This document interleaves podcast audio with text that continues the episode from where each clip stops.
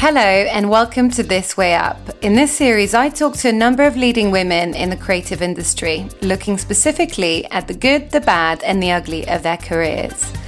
I believe it's by sharing frank stories that we can collectively support each other and make the journey up a little less hard. This is a very special episode of This Way Up as it was recorded in the very sunny Cannes in France uh, in June this year. And it was done for the Festival of Creativity, and I got to interview the amazing Chelcee Grimes. This was such a great conversation because it was just so honest and genuine, and just nothing was left unsaid. I felt super privileged to have uh, one hour with Chelcee because she is one hell of a busy lady.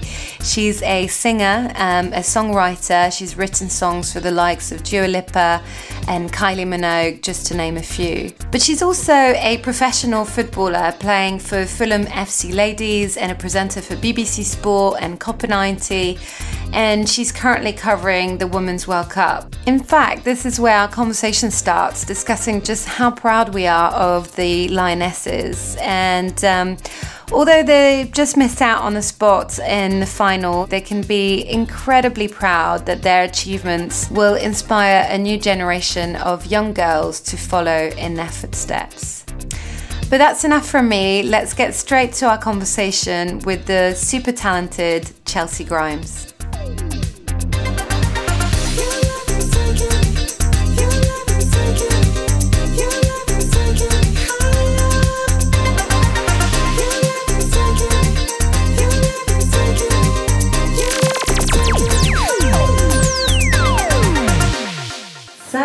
Thank you so much, Chelcee, for coming onto the show. No worries. It's such a pleasure to have you here. Um, as I explained, and what I always do in my podcast is start from your humble beginning because I would love to give a whole picture of your life. So you grew up in Liverpool, is that right? I did, yeah. Um, I'm a Scouser through and through. Um, yeah, it's funny because usually when people meet me and I start speaking, they're like, "Oh, you're a Scouser! Like you, you've not got the fake eyelashes or the big hair." but I, I promise you, I am. Um, yeah, I started. I obviously grew up in Liverpool. Um, I was an only child until 16 actually so oh wow yeah so it was like you know quite quite lonely um, I'm not gonna lie I had to find find friends you yeah. everywhere I went to try and like keep myself occupied and stuff like that um, but it was an amazing, it was amazing time. When I was like five, my dad actually passed away. So that was when kind of I feel like I grew up a little bit quicker than some people. Mm. Like um, that was like a, a huge thing in, in, in my life and, and something that I constantly always go back to. Like I'm not really spiritual that much and I'm not um, religious, but you know sometimes now even in, in my career, like if if something's going a bit bad or I feel a bit weary, I sometimes say a little prayer. Oh, nice. yeah, and it just keeps me. I don't know. There's something about that that I'm not thankful for, obviously, but it's definitely like strengthened me and made me yeah. the person that I am today. Um, it was just me and my mum growing up, and and you know she she's like my best friend. Like yeah. we are best friends. Um, when I moved down to London at like 21, she was an emotional wreck. Yeah, that was really tough that was really tough for her. So but do you yeah. feel your dad is like overseeing you? That sort of? I do, yeah, I do. Um, yeah, massively, honestly. Um, oh, and that's lovely. Yeah, I never really write that many songs about mm. about that because I, I, I hate to be that person, like you know, X Factor sob story. So I never really, I never speak about it. But there was there's one song I wrote. Um, I was in Copenhagen about three, four years ago, and I always go in the studio and we try and write the biggest summer banger or something that's going to cross over to the States. And this one day I just, I was so miserable and it was cold and it was snowing, I think. And I was, you know, you get put in a session with people that you don't know. And it's like, okay, you're going to go and work with this guy. Um, he's had this hit and this hit and this hit. So it's going to be perfect for you. So you go in, you're like, hello, I'm Chelcee. What's your name? Christian. Okay, nice to meet you. So how long have you been in the studio for then? And it's a bit and uh, it's very strange to just I like bet. open up. And he was like, "So what do you want to write today?" You know, I was thinking about this, and it was like 120 BPM, and like, doof, doof. and I was like, "You know what? I'm not, I'm not really feeling that today. I just feel a bit like down." he was like, "What's going on?" I was like, "I don't know. Like, I just I've been thinking about my dad a lot lately." And I was like, "I know I've only just met you, but yeah, he passed away, but but I feel like I want to write about that." So we did, he was like, "No worries, got an acoustic guitar out." We ended up writing this song that we thought would go nowhere apart from sit in my iTunes for a good eight years or something. and then we got a call like a week later saying um, the biggest Asian act called Taeyeon. She's like Britney Spears out Right. there um, they want to use this song for a comeback single and it's good and it, it went on to sell like I think like six million or something That's incredible. and it's so strange yeah like so that's one song that I might reuse actually because it's translated now oh, right. in um, Korean but I might, yeah it's so strange So do you find that actually being in touch with your emotions, but also being frank about your emotions, actually helped you along yeah the I think and sometimes I think is that because I'm a scouser as well. I think you know you meet scousers and they are just they wear the heart on the sleeve. They are the way they are. Love or hate us. We're very direct. We're very blunt. We don't beat around the bush.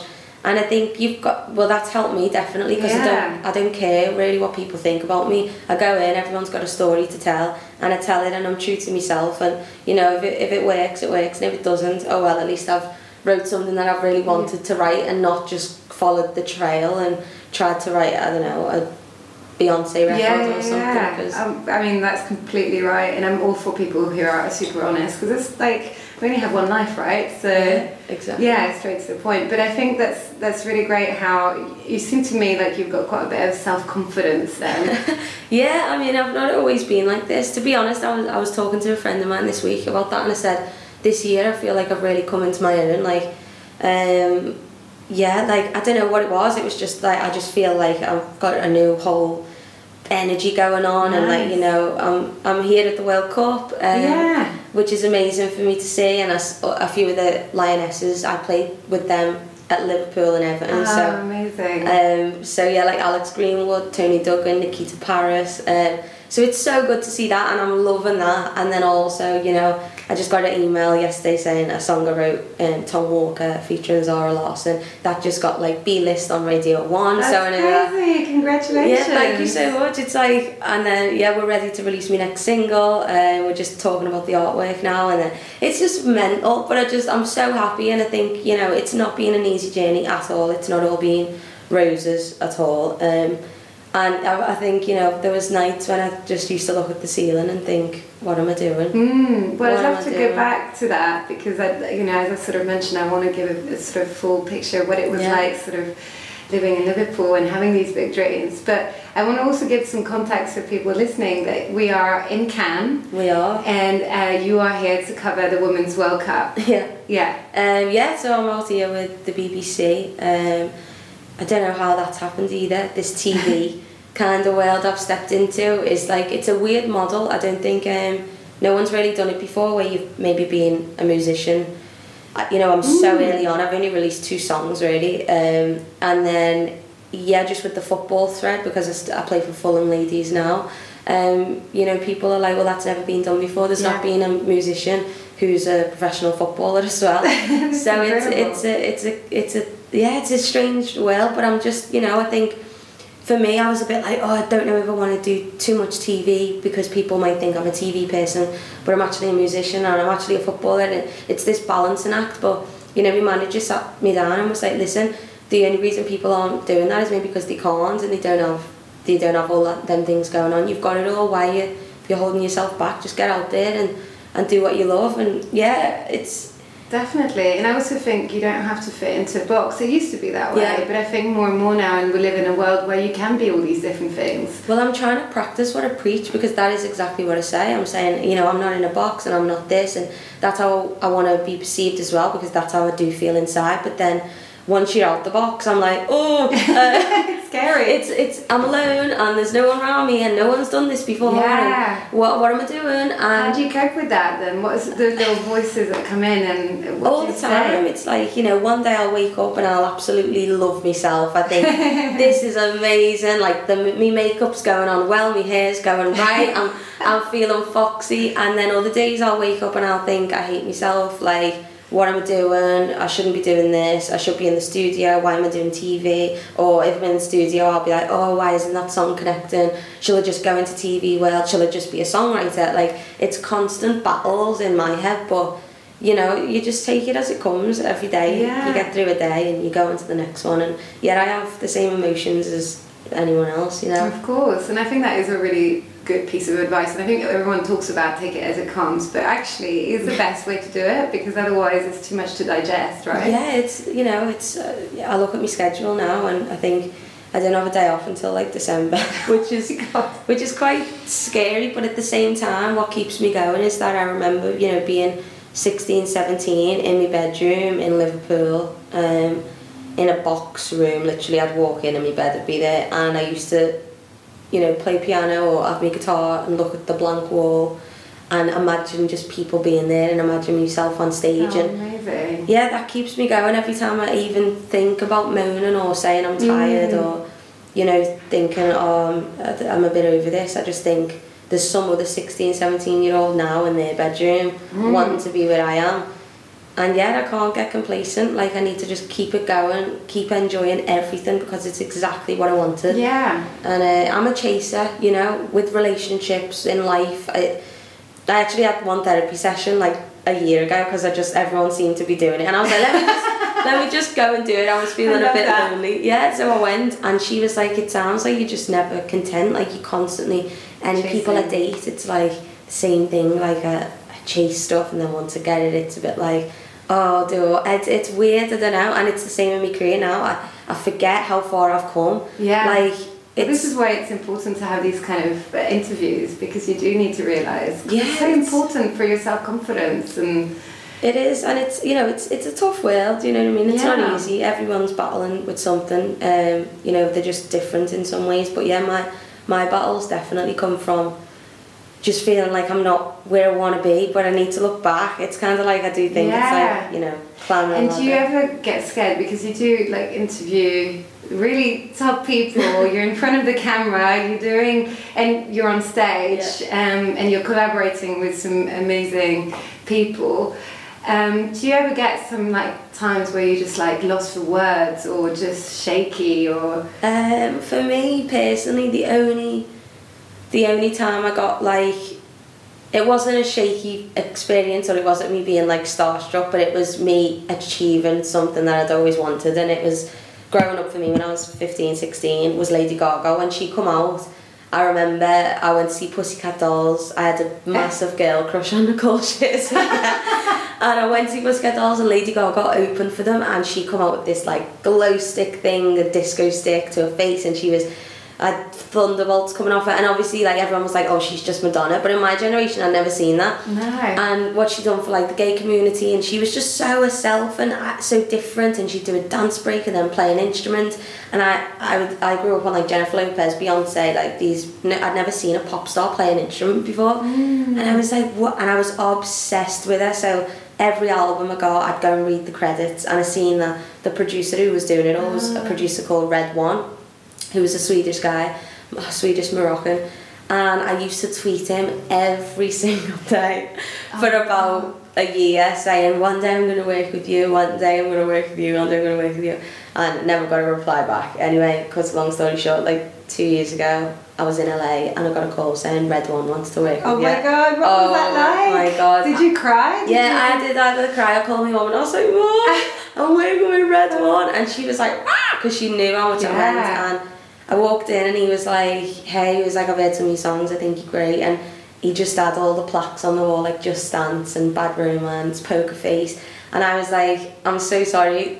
I should not. I should be cool about this, I said, but I used to tweet you every single day and tell you that I'd be working with you one day, and I've done it. I said, so this for me is just like like anything I can say now could happen. Yeah. And it was just, And what did he say to that? he was just like, well, you've done it. And he was like, I wish I would have seen those tweets. you um, didn't see them. no, we never seen them. We never seen them. I think at that time he probably was getting 10,000 tweets an Right. hour. Um, but yeah, that for me was just a massive milestone. I didn't even Mm. care what we wrote, to be honest. just for me to be in his presence. and Yeah. I know that he's done this same experience with Gaga, who was the reason that why I picked a pen up and like started writing songs and wanted to challenge pop music and you know just I don't know I, I used to listen to that album like the Bible and like I never done any music. I just taught myself, and it'd be like I'd listen, and when she changed melody to go into like the pre-chorus, well, how long did she do? Okay, she done four lines. Then you change the melody there to go into your chorus. Oh, what's that part? Oh, now that's like a tag or a drop chorus. So before I went into the studio, I kind of knew what the phrases were and how to do it. But that's incredible, and I think that's really I really want to sort of talk more about that because that's a really important point. There's two things that strikes me is one, you sort of like, I want to do this.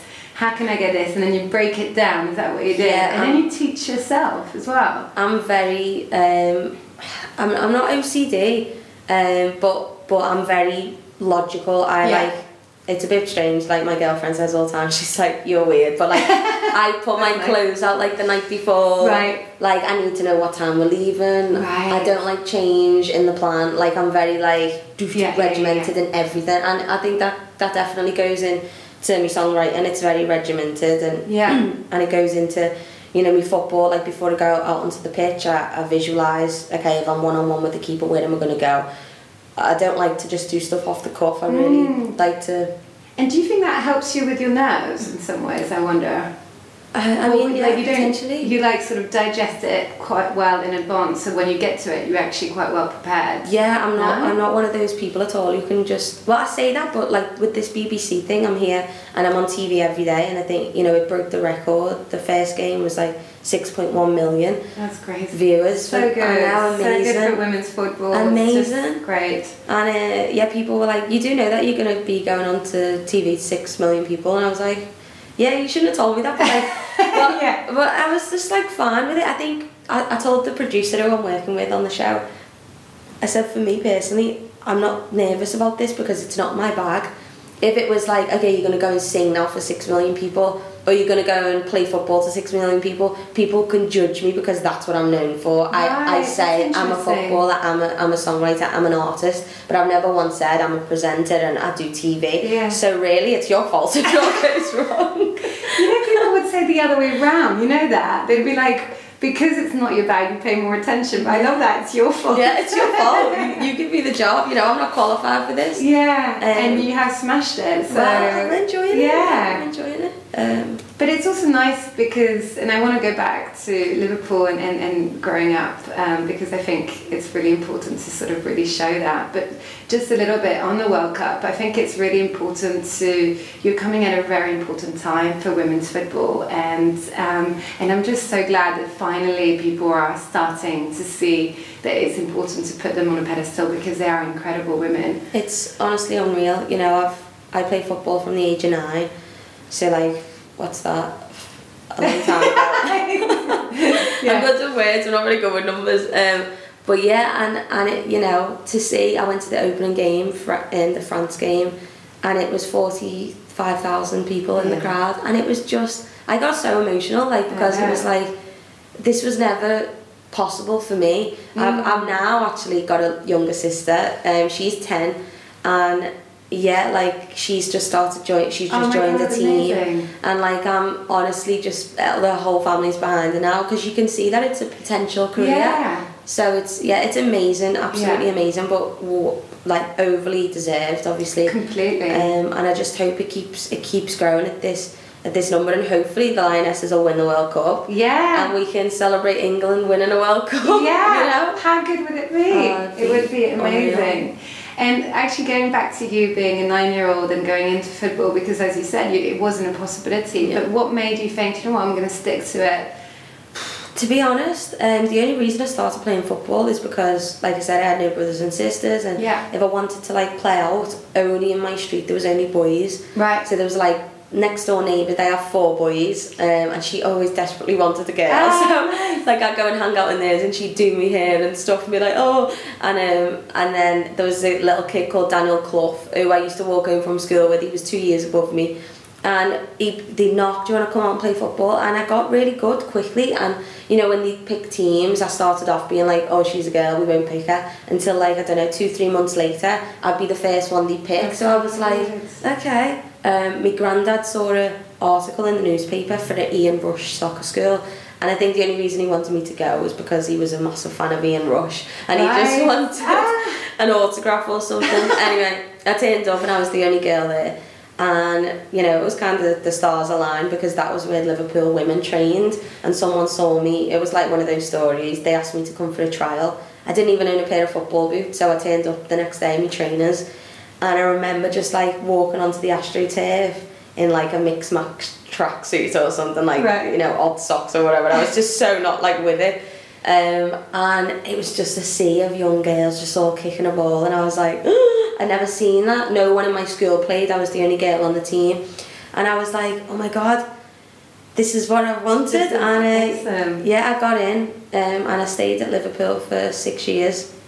I did go to Everton Centre of Excellence for a year where Fara Williams who ended up captaining the England Lionesses in the last World Cup she's the most capped England player men or women um, incredible. she was there so you know uh, I learned a lot from there. Yeah, great role models. yeah, and I went to Tranmere Centre of Excellence for one year where Izzy Christiansen, who now plays for Lyon in England, she was there. Um, yeah, and it's just so good to see the girls now. For me personally, at 16, you know, from the age of 9 to 16, we got no money at all. Mm. And it, you'd look at the boys' team and they'd be getting a salary from like 15, 16. Yeah. And, you know, That's for me, crazy. everyone else then had to go and choose another job. Mm, so can you paint me a picture in terms of what that was like? Did you feel like, did you feel angry at any point or did you feel, do you know what, I found my community and that's the main thing? Yeah, I, I can never remember feeling angry. I've just enjoyed playing football so much, and it was kind of like an amazing outlet. By that Nice. time, my mum had remarried, and it was just a bit of a like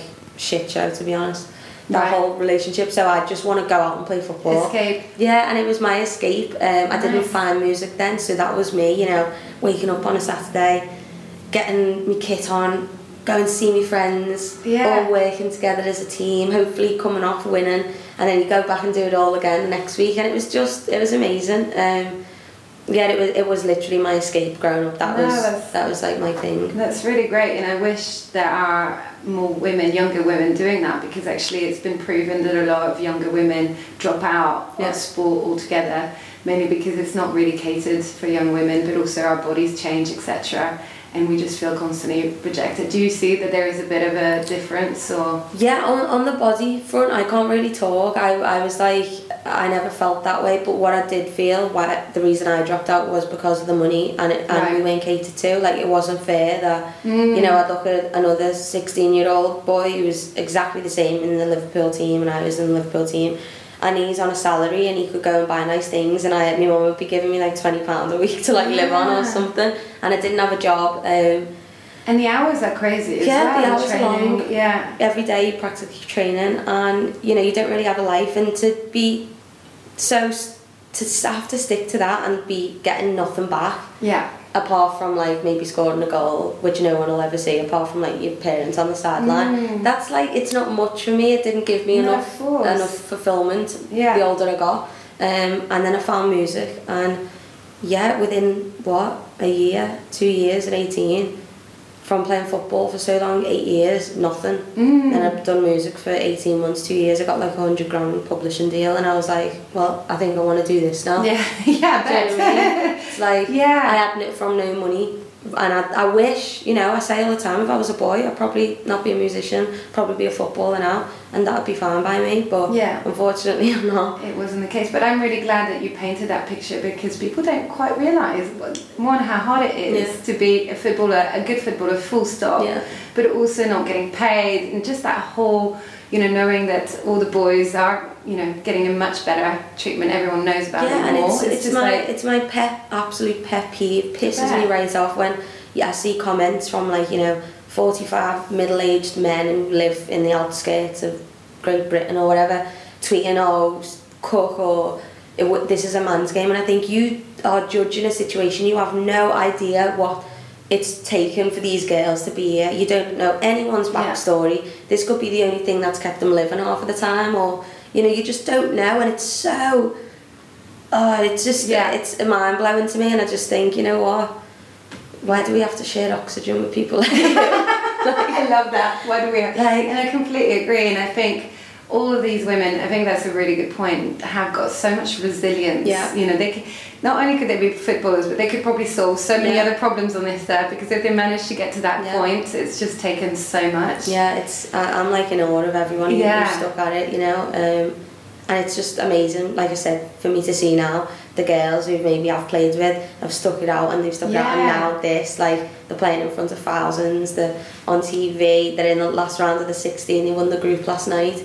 It's just amazing. I'm Yeah. so proud of like even the ones I don't know. I'm just proud to know that they're of our country. You know. Yeah, and I really hope it's sort of here to stay now, Yeah. and someday they're going to be just we're just going to be equal. Yeah. You know, I mean, be- I think we're a little bit off, but yeah, But, just a little yeah, bit, but I think actually. I do think it's coming. It's coming, it's coming. yeah. I'm, I'm quite positive as well about it.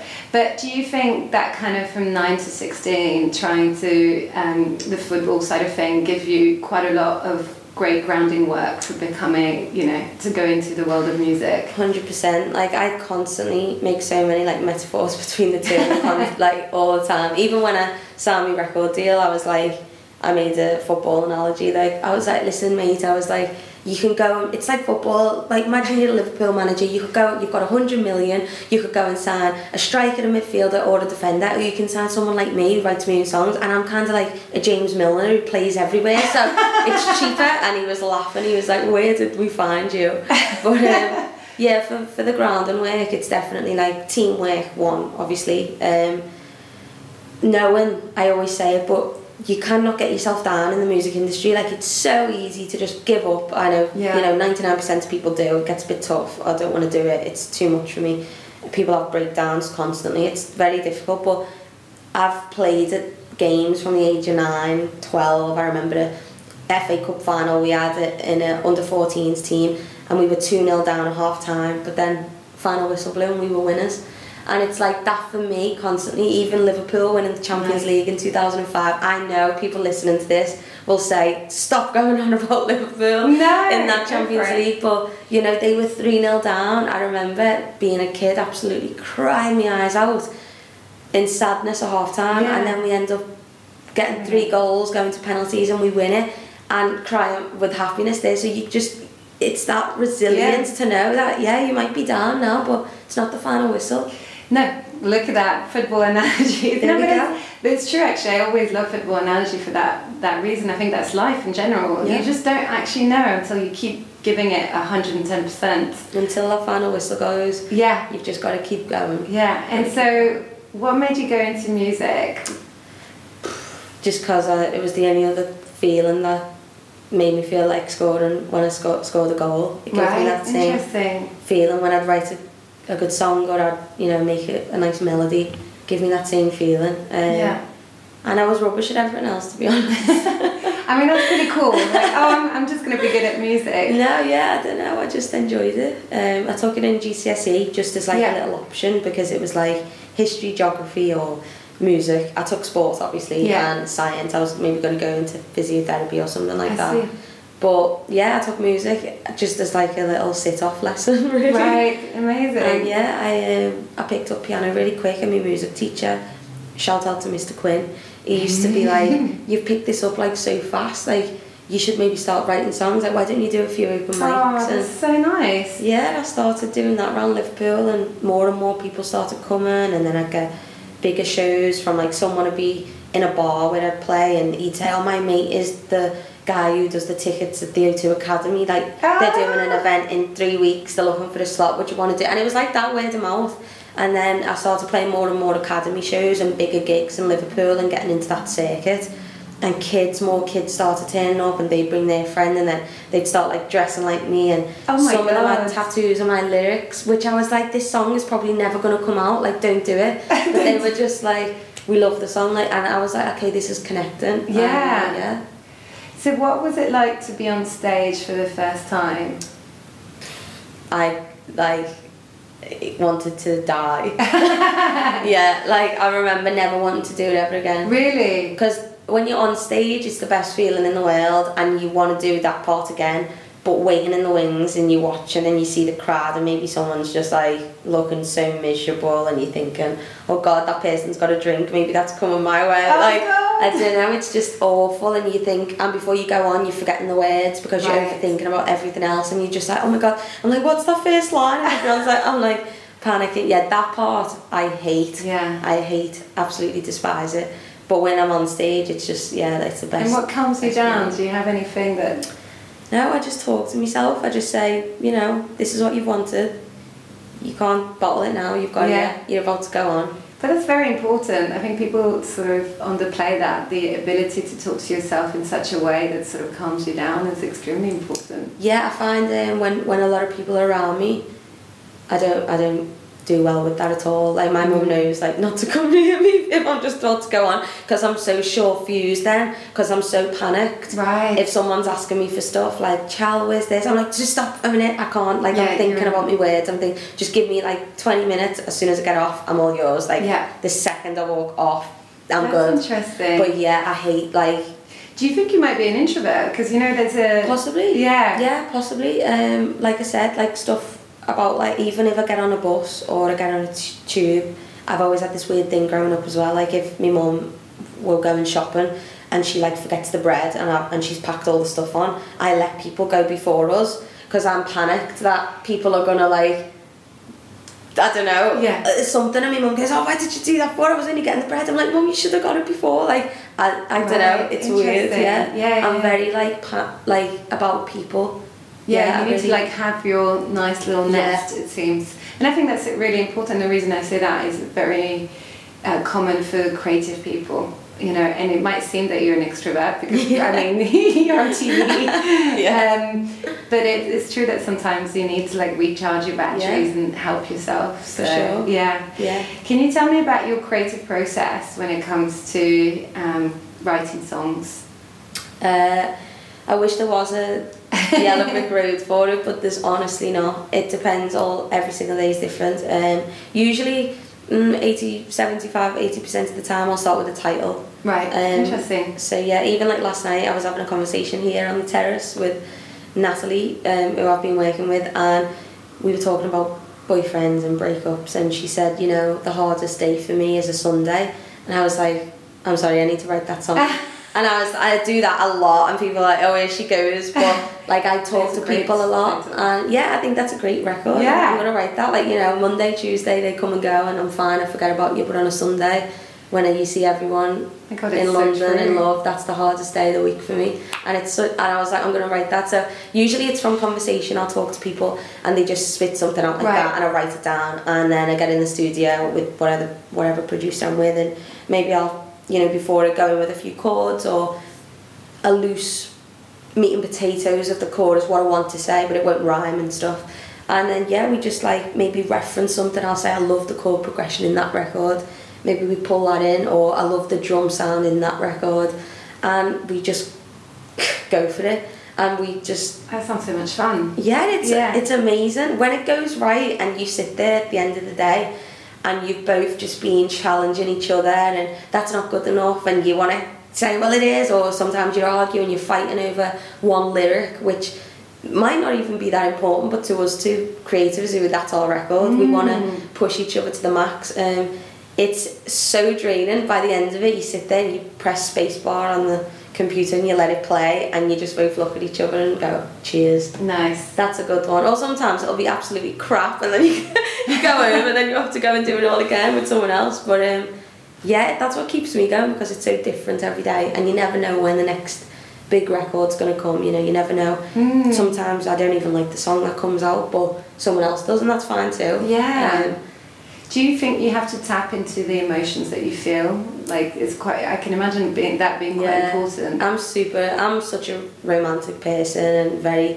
You know, I read a quote the other day and it was it said something like the the worst thing about being an artist is that you know you feel everything so deeply. Like it's Mm, just like true. so everything just like crushes me. I feel like, but then most of the time. I constantly, even when I say that, I laugh because I know. it's just to yeah, like it's I'm I'm I'm so full of life all the time, and I hate Mm. ever feeling down. But I also think that that's come from, like I said, me my dad passing. I was going to say that. Yeah, I always had to be the strong one. I felt like from a young age I was the strong one, and Mm. like you know now even my family, they're so proud of me, and they're just like, oh my god, she's doing amazing, and my mum tells all her friends, and and I just never want to feel like weak. And also for the messages I get from young people, I do feel like I've I've got a not a facade, but like a, I've just got to have to show people that you know I am strong and I'm this Yes. and I'm that, and I, I just never want to really feel that weak. But in the music is where you really hear me being my most, you know, Raw self. yeah, my Yeah. most raw and vulnerable and Yeah. and all that stuff. Like, yeah. Do you think going back to your dad, there is this kind of push to um, live your best life because life is fleeting? Yeah, I do, and I also weirdly feel like he's living through me as well. Ah. Like in a weird sense, like everyone says, like we look exactly the same. Mm. Like people I've never even met before. I've been out on a night out in Liverpool, and like one of the doormen have been like, "Are you?" Is that your dad? And I'm Oh like, God. yeah. And he's like, oh my god, you look just like him. Like you've got the same mouth. Oh, or like, that's lovely. yeah, and it's like it's so cool that, and I, I do, yeah, like I said, I sometimes sit there and I have a little talk to him, just like say a few words. I'll be like, yeah, hope it's good up there. Yeah.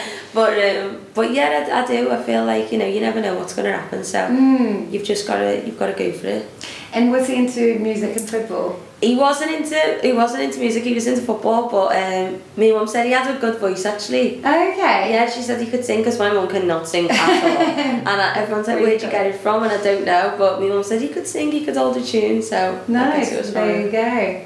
And I'd love to go back to you being 16 and you know you starting to write songs. What else? You know, how did you get your first break? You said you sort of had people sort of help you out, Yeah. word of mouth. You know what? It's the weirdest story. Like, for me to first get into the industry, it was from an ex Liverpool footballer. No way. Yeah, so it a hold on a 360. That's Uh, so it was um, I was in a house party with my left back at Liverpool, Shanice Williams, and all the squad were there. And we heard an advert on the radio saying Ryan Babel, the Liverpool footballer, is doing a competition in the city. He wants to find it was like X Factor basically, but it was called like Next Urban Star or something. And by this point, I'd only just learned like three chords on a piano. Um, and she put me in for it, so she she, She was didn't tell She you? didn't tell me. Oh, I love that. I missed the first round. I got a message on MySpace from Ryan Babel, and I was like, "What?" And he was like, "Hey, listen, we've heard you. Uh, we've heard the demo you've sang. You've missed the first round, but we want to put you through." To the next round, just come down, and I was like, "Who's done this?" And Shanice was like, "We put you in for it as a team." Oh and I was my like, God, "No way." sweet to say. Yeah, so I turned up there and everyone else was singing like it's not unusual to be and then someone else would be like thriller and I was like uh, hello everyone I'm gonna sing my own song and I wrote a song called Mannequin and the lyric was um, I could be as fake as a mannequin don't try to dress me up just to try to fit in some kind of centerfold no that's not me I'm not a typical girl on TV and I wrote this on piano and I played the three chords I knew and I sang my own song and I ended up winning the show Amazing. and yeah, it was absolutely mad. Like, you know, I got to hang out with Ryan. He had a massive recording studio in his house with like the best engineers. And then I got to work with those guys and they bring songwriters in. And it was my first taste of knowing what even like a backing vocal was or like Yeah. Textures. And I didn't know you had to like, if you do a chorus, you have to do like five takes and they put it all together so it's louder than the rest. And I was like, that. Wow. yeah, and it's like there's so many tricks in there, and and uh, yeah, that I'd done that for like six months. I had a six month mentorship with him, and I got to go to the game with his wife. So I was living the dream. The dream. I was going to the matches with this family, and then I'd go and the studio, and oh mate, it was just amazing. And then he got sold, so the dream quickly collapsed. then he got sold, um, and he went to Germany. Um, so then I'd made a bit of a splash. Then the, the newspapers knew I was in Liverpool, and and the radio people knew me. And uh, from from winning that, my uncle's best friend Barry come down to watch me, and he went, "I've got to take you to meet someone." Um, Martin O'Shea was my first manager, and he managed Tom McKitten, so he was the only guy in Liverpool. That's amazing. I went the next day and I said, I've just won this show. I get to make, I need a manager. And he said, go on then sing for me. So I sang in his office, stood up with my bag still on Oh and God. sang. And he gave me, he said, okay, let's try it for a year. Let's see how we get on. And by the end of that year, I was signing my first record deal.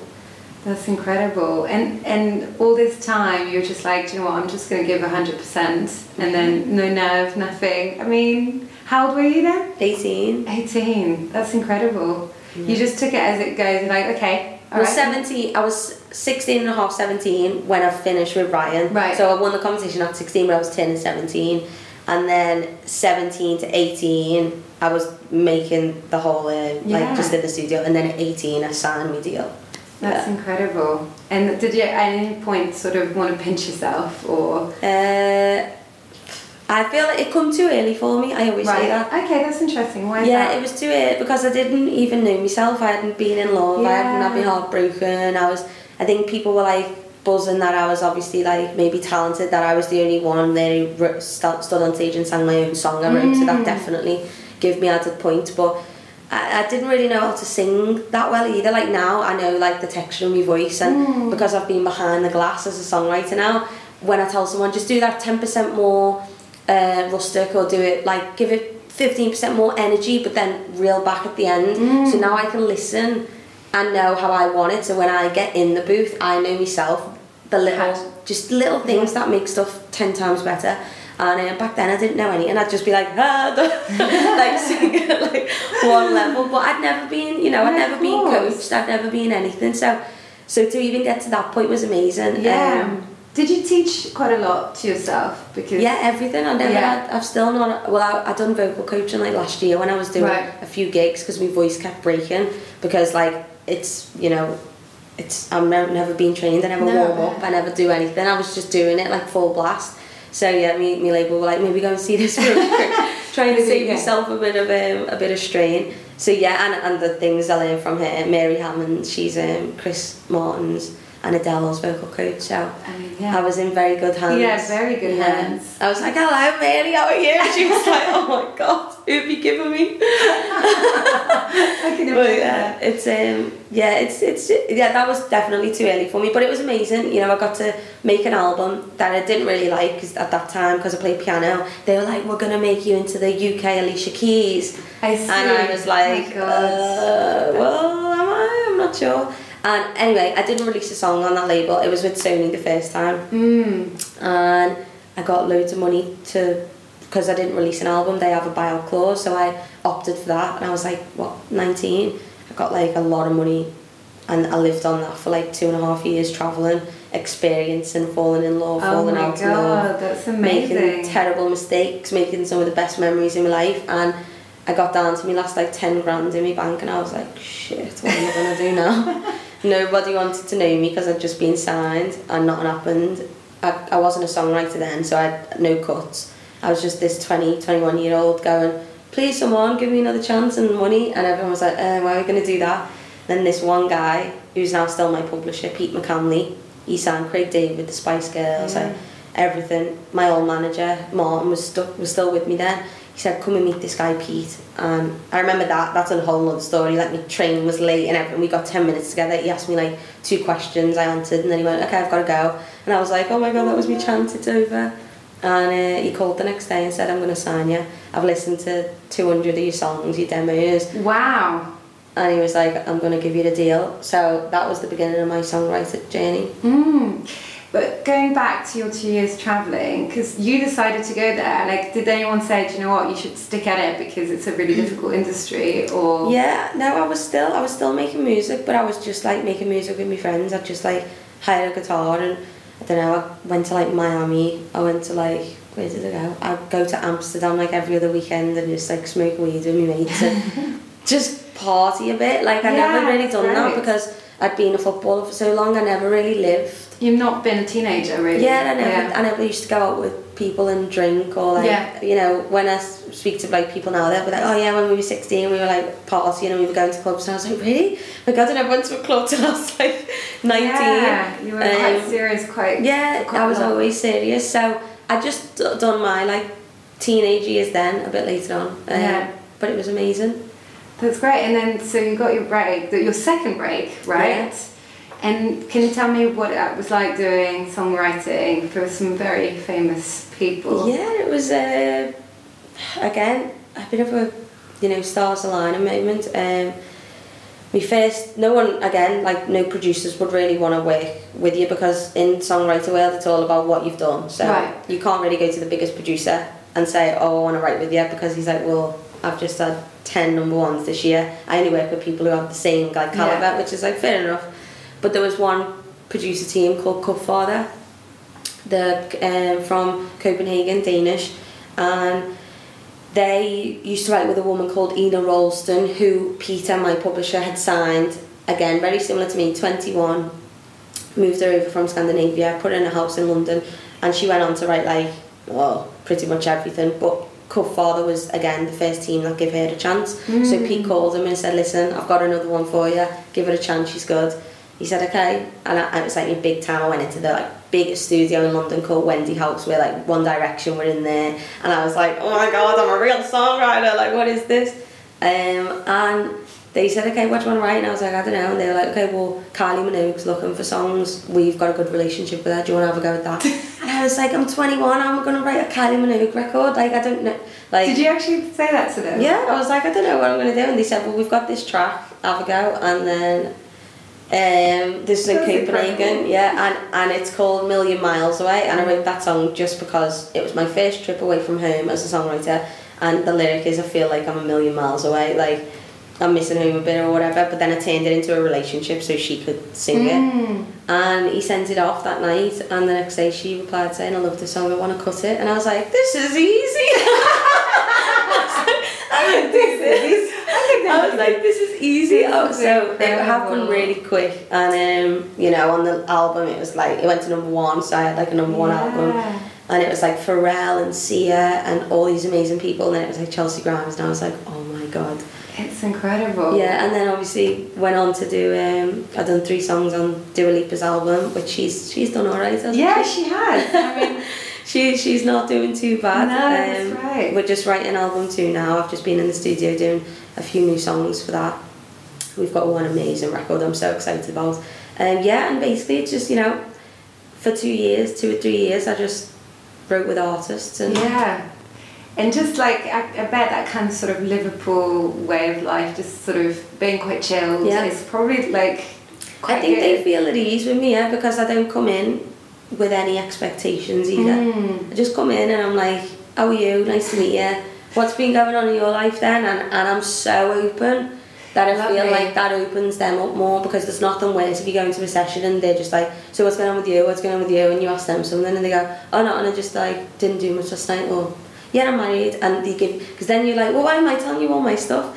so because I'm such an open book, I think it makes them, the artist, open ever so slightly a bit more. Yeah, I bet. Sort yeah. of, and it's quite important to share those kind of personal stories because you have to get deep quite quickly, right? Yeah. I can imagine. Literally within like you know an hour, you're talking about your ex ex boyfriend and.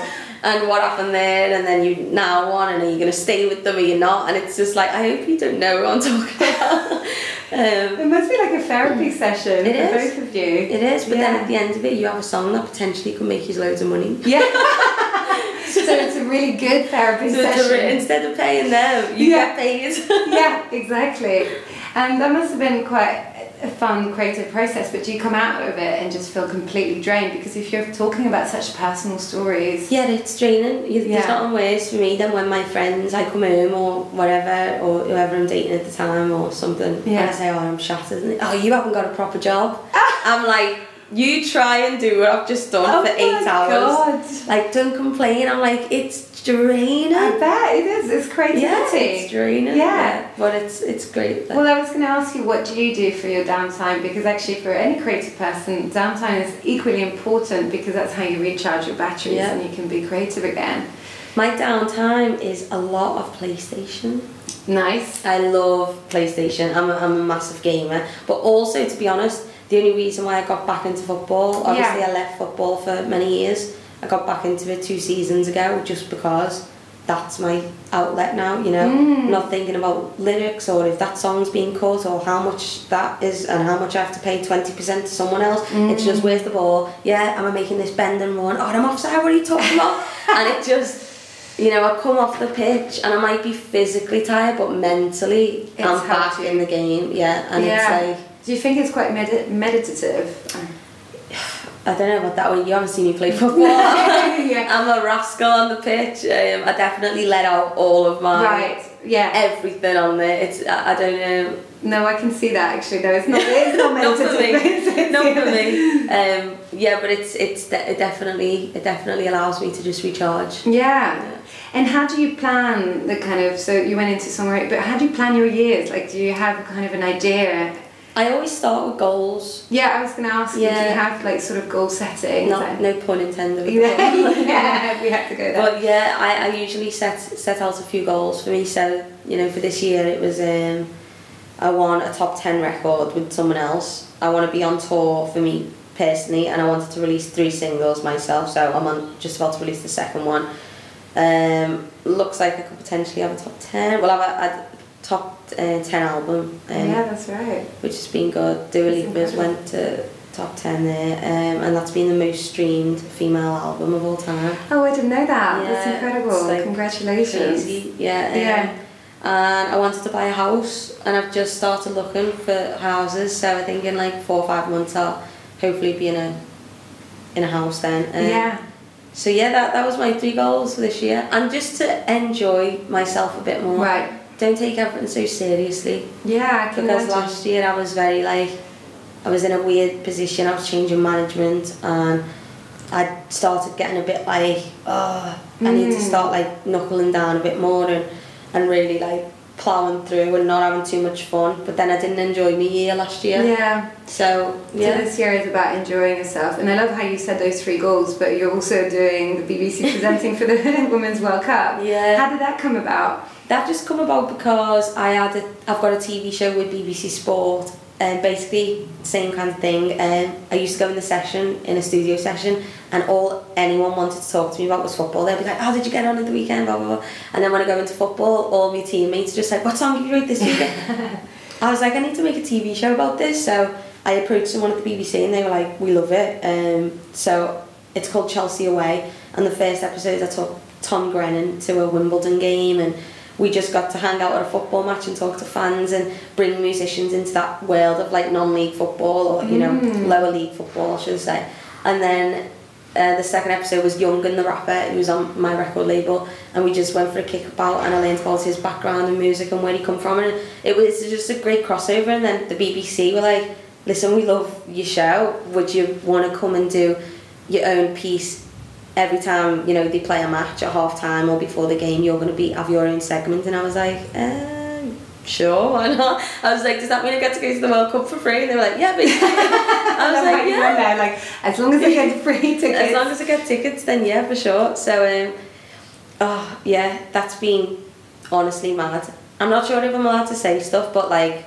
from the first week of me doing that I've had like okay I'm gonna list some of the shows and then I can't say what it is but like you know celebrity jungle you know or getting Yeah. out of here dancing on ice um celebrity X Factor Right. is a thing I've had like offers from like all these huge TV shows already and I'm like that's insane that is insane, but it's great. yeah it's so it's like so I was not expecting to do this at all but like I said it's a new model I'm enjoying it I'm Yeah. releasing music I'm playing football I get to basically be on TV and talk about football what I love and also they play my songs in the bed so when I'm talking over them my songs under this I'm So making a bit of money there as well I'm like Promotion as well. amazing. yeah No, it's really good. And do you think that sort of came about because you do you think it's important to be open to new things? Yeah, and that's yeah. another. I'm gonna put that on my list for next year because I'm a, I'm a Taurus. Right? I'm very stubborn. I'm very black or white, Mm. um, and I'm a Scouser. So put them two things together, and it's not very easy to. If I see one thing and I just I'm that way, Right. it's hard to get me out of the way I'm thinking. And yeah, this this year I've been more open to other prospects and opportunities, and not really like shunned it away because I don't think it's right for me. I've gone with it, and it's been the best year I've had. Yeah, absolutely. And I think um, sort of thinking about not fitting into a box, and I mean, it's it's it's kind of a you know you were saying earlier, it's kind of annoying because you don't know what that looks like, but at the same time you can write your own rules, right? Exactly, and that's what I need to keep telling myself every time I get a bit overwhelmed and a bit scared. yeah. I need to just be like, well, this is actually cool because you're in your own lane now. Yeah, absolutely. And do you think that going back to being overwhelmed, and you sort of touched a little bit on it, sort of you said last year was a bit difficult. Is there sort of any specific sort of moment that happened where you would love to give advice to anyone listening to this? Like, Yeah, never date straight people. I wasn't That- expecting that, but I love it. that is my biggest advice. Right. Yeah, I am your first like heartbreak last year, like Right. really big one, um, and it was just really tough. Yeah, it was like, don't know. How did you cope with it? I just wrote a lot of songs about it. Right. Yeah, I wrote a lot of songs about it, and the one thing that makes me feel good about stuff like that is obviously when I'm working like this and knowing that she won't be like watching and seeing exactly what I said I'd always do and Yeah. want to do. Um, So it's a nice little- yeah, it's nice. It's nice, and uh, yeah, it's yeah, that's that's kept me happy. I'm like completely fine now, and I'm like good. Yeah. But like, yeah, that that was a tough, year. Never go for a straight person. They used to pe- people used to tell me one day it's gonna happen to you. You're gonna get your heart broken. Oh, not me. No. and then it happened, and I was like, okay, so this is what it's Oh, like. yeah. Got ya.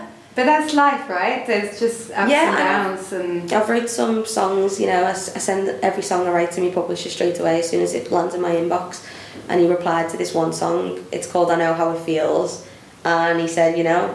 That's probably one of the best songs you've ever wrote, and you would not have wrote that if that never happened. yeah. So when there's a big low, there can also be a big uh, high. Can you tell me a bit more about that song? What does it say? Yeah, it's me basically talking to all of my exes who maybe I've broke their heart. Right. So the I opening see. line is, "Hey, um, uh, something. There's something I needed to say. Um, blah blah blah. I should have. I should have treated you better. I should have opened your letter. Um, you needed a shoulder, but I was whatever. I know how it feels. Feels feels. I know how it feels when you're with someone and you think." you're done and something something when the pain is unreal like I know how it feels now and it's just me saying like I'm so sorry for, Yeah. for all the things that I never done because you know not picking the phone up before when they're going out the head and calling and just needing to hear you talk and say it's fine like that was me like I'd be like why isn't she answering me Yeah. like and I'd be like God I remember that's how they must have all not all of them there was like two maybe but yeah it was like and it was a good reflective for me and it's it's taught me a lot of things and it's made me grow up a lot more Mm. and you know to know that like people can really hurt you Yeah. and you can really hurt other people and so now I'm very careful Well, it- what's lovely is that you can use your music to say sorry in some Yeah. ways to your exes. Yeah. And not many people get to have that ability. no they usually just do it over like a voice note or something or sometimes not, it's just in their head, not, yeah. yeah. But now you're with someone anyway, so you're sort yeah now I'm happy I'm good um, yeah it's a, it's been a bit of a whirlwind but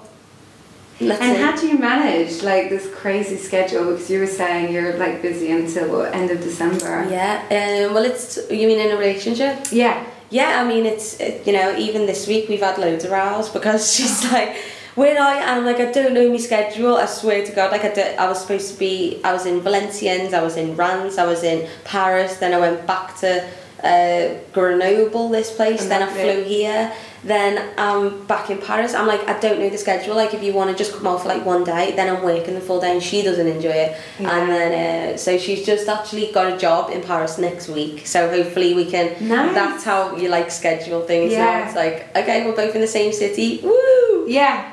And do you think you're going to pay attention to that? Because you said, you know, I, I can sense you're very good with yourself and making sure you have a bit of downtime or football. You Yeah. know, you are you going to give yourself that time to recharge after this? And I mean, I hope so. I hope this, I hope this half you're not really in charge of your. I'm not really in charge. It's because, like I said, because I'm being so open to things now, I'm trying not to turn as many things away. So I'm like, but the Yes. schedule gets filled a lot quicker.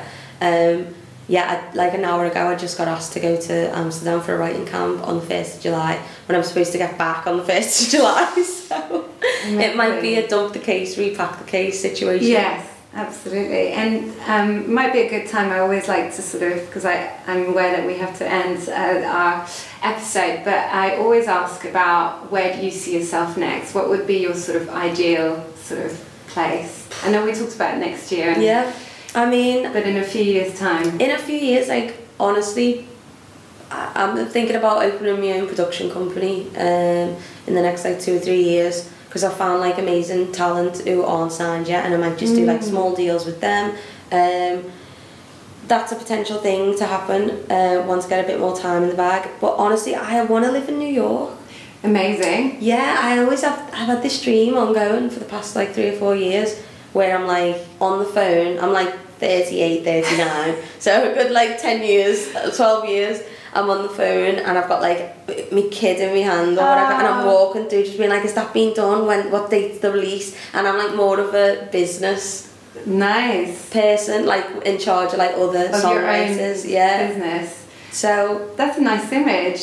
Yeah, It's it's good. good image. It's and you said it first in this podcast, and now it's going to happen. yeah, let's let's say it. Listen, anything you say Yeah. can happen. So that I'm putting that out there. And do you think, um, in terms of women and football, and maybe also the music industry, is there any sort of wishes um, I just want the future? you know, everyone who works as hard as people work, exactly like the girls on, on our TV now who are representing England, if you're putting in the same time and hours and effort and blood, sweat and tears, you should it should just be equal on Mm. everywhere. And if not more, like if the women are better than some players, then flip it up, maybe pay them more. Yeah. I don't know.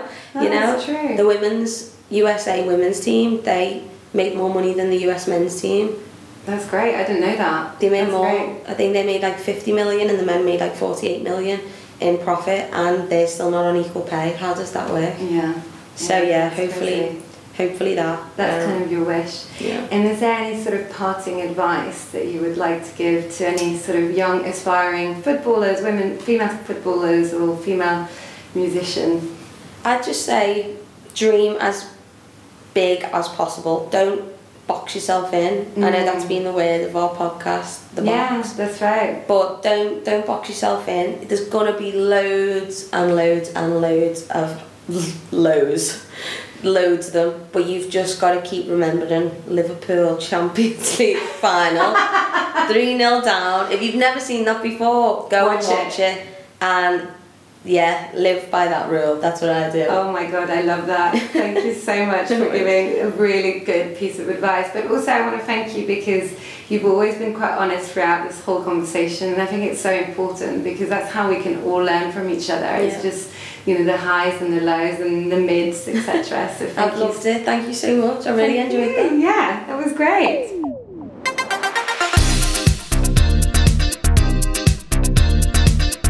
Thank you for listening to this episode of This Way Up. I hope you enjoyed this conversation as much as I did.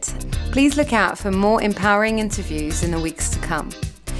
Now, I have a couple of special favors to ask. Firstly, if you've enjoyed this conversation, then please subscribe on iTunes and leave a review.